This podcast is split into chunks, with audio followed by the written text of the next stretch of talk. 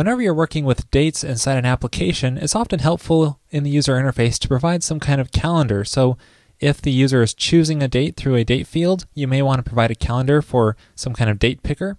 Or if you are browsing uh, records in the database, you may want to provide a calendar view to browse them by date. I want to show you how to do both of these inside this episode. So the application we're working with here is a blogging application where we have some articles, but really anywhere you have a, a date as a critical part of the application, it w- would be a good idea to consider using a calendar for that as well. So the first thing I want to show you here is when we're editing an article or creating one, we can choose a publishing date and right now we're just using the classic Rails date picker, but I want to provide a calendar view as an alternative for choosing the date. Now, calendars are pretty difficult to make from scratch, but thankfully there are a number of third party solutions for doing pretty much anything you want with calendars and dates. Uh, one solution for working with a date picker is the Calendar Date Select plugin available for Rails. This is using uh, a helper method to work with prototype for providing a way to input a date select through JavaScript. But I'm not going to go with this solution because I prefer using jQuery and an unobtrusive solution. Even though it's not really Rails specific, I want to cover it here because I think it's a good way to go. One of the most popular solutions to this problem is the date picker provided inside the jQuery UI library. And this allows you to assign unobtrusively a calendar to any text field. So when you click on the text field, calendar pops up and you can just click on a date. And there's a lot of customizability as well through this option. And when you want to uh, customize the way the themes look, you can use the theme roller and then download the customized theme to make it look just the way you want. And then once you download those themed files, you can just include those files inside your application layout file. Now, if you want to get up and running quickly and are just not really concerned about customization at the beginning, another alternative is just to include the Google's Ajax API version. And so we can do that here by just pasting in a couple lines of code, and we instantly have access to this jQuery UI interface along with a given theme style sheet here without having to download any files and mess with that. So it's a nice way to get up and running quickly. Now, just a quick side note uh, this is a Rails 2 application, but if you're working with Rails 3, make sure to include the Rails JS file for jQuery, which I show in episode 205. So now that our jQuery UI library is included, we can work on changing this date select field here to a text field where we have the calendar pop up. So we can just change this to a text field. And then we want to add the calendar unobtrusively. So we would do that inside our application.js file. So inside of here, we can include the necessary JavaScript. In this case, we want to add a DOM ready function. And um, inside of here, we will just grab a hold of the uh, let's see, this article published on is the name of the text field, and then and we just add date picker onto here, and that will add the date picker calendar to that text field when it gets focus. So now when we go and edit a given article, we're able to select a date using the calendar when we click on the published on field, and we can really set it to any date, and Rails will automatically translate that to the proper date in the database. And you can see that by when we click edit again, that date is now the published on date. So now that we've got a date picker working, what about the other side of the story, where we want to browse records in the database through a calendar view? So let's say instead of just listing the articles here, we want to display a calendar and display the article names and the given dates the calendar or the articles were published on.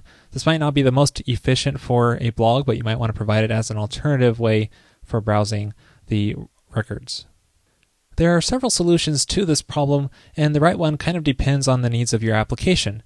If you need records to span multiple days uh, across the calendar, then you may want to check out the Event Calendar plugin, which I'll show you a picture here. You can see that it allows a given event or any kind of record really to span multiple days. So it's a good if you have a given start time and end time, and it needs to be displayed in the calendar view this way. Alternatively, if you don't need records to span multiple days in a calendar, I recommend you check out the Table Builder plugin.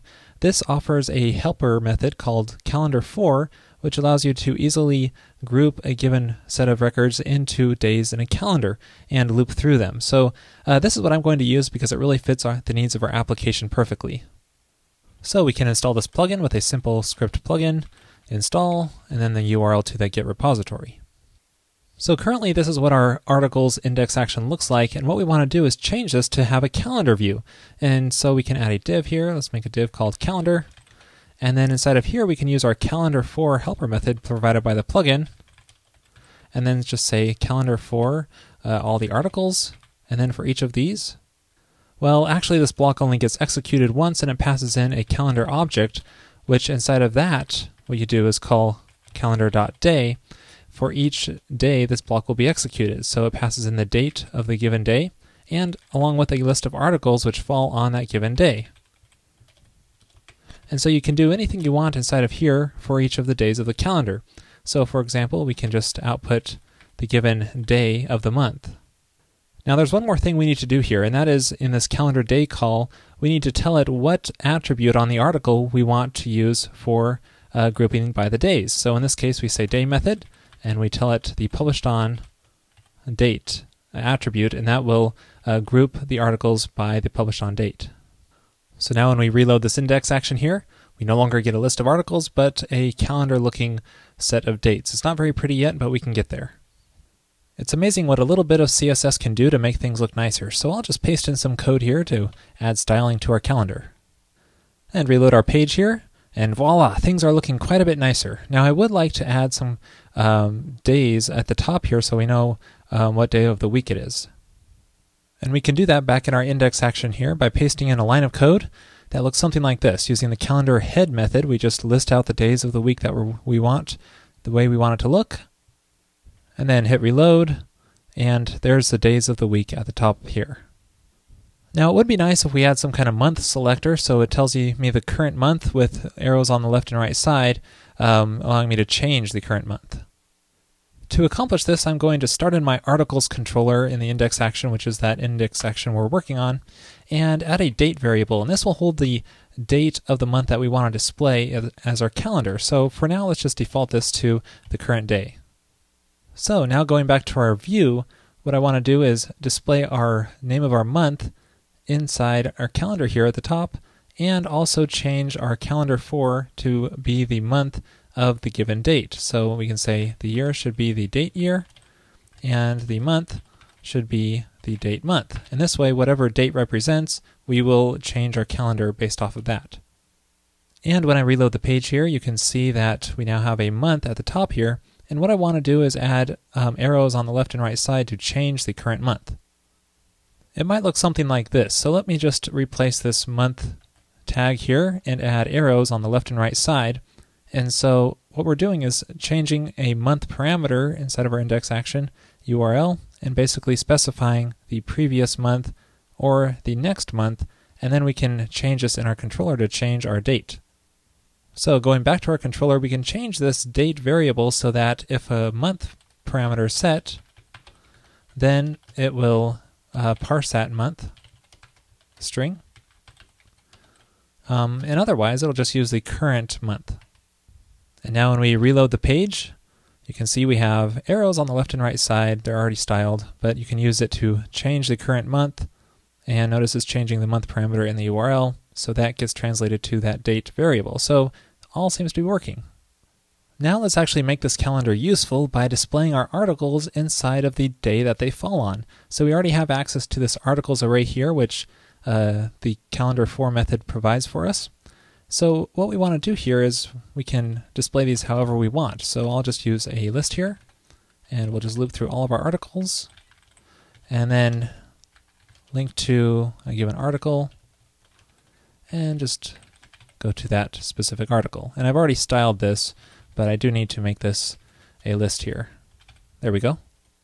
And when we reload our page here, you can see there's our articles inside of our given dates that they fall on in the published on attribute. So we can just click on one to go to that specific article and it all seems to work.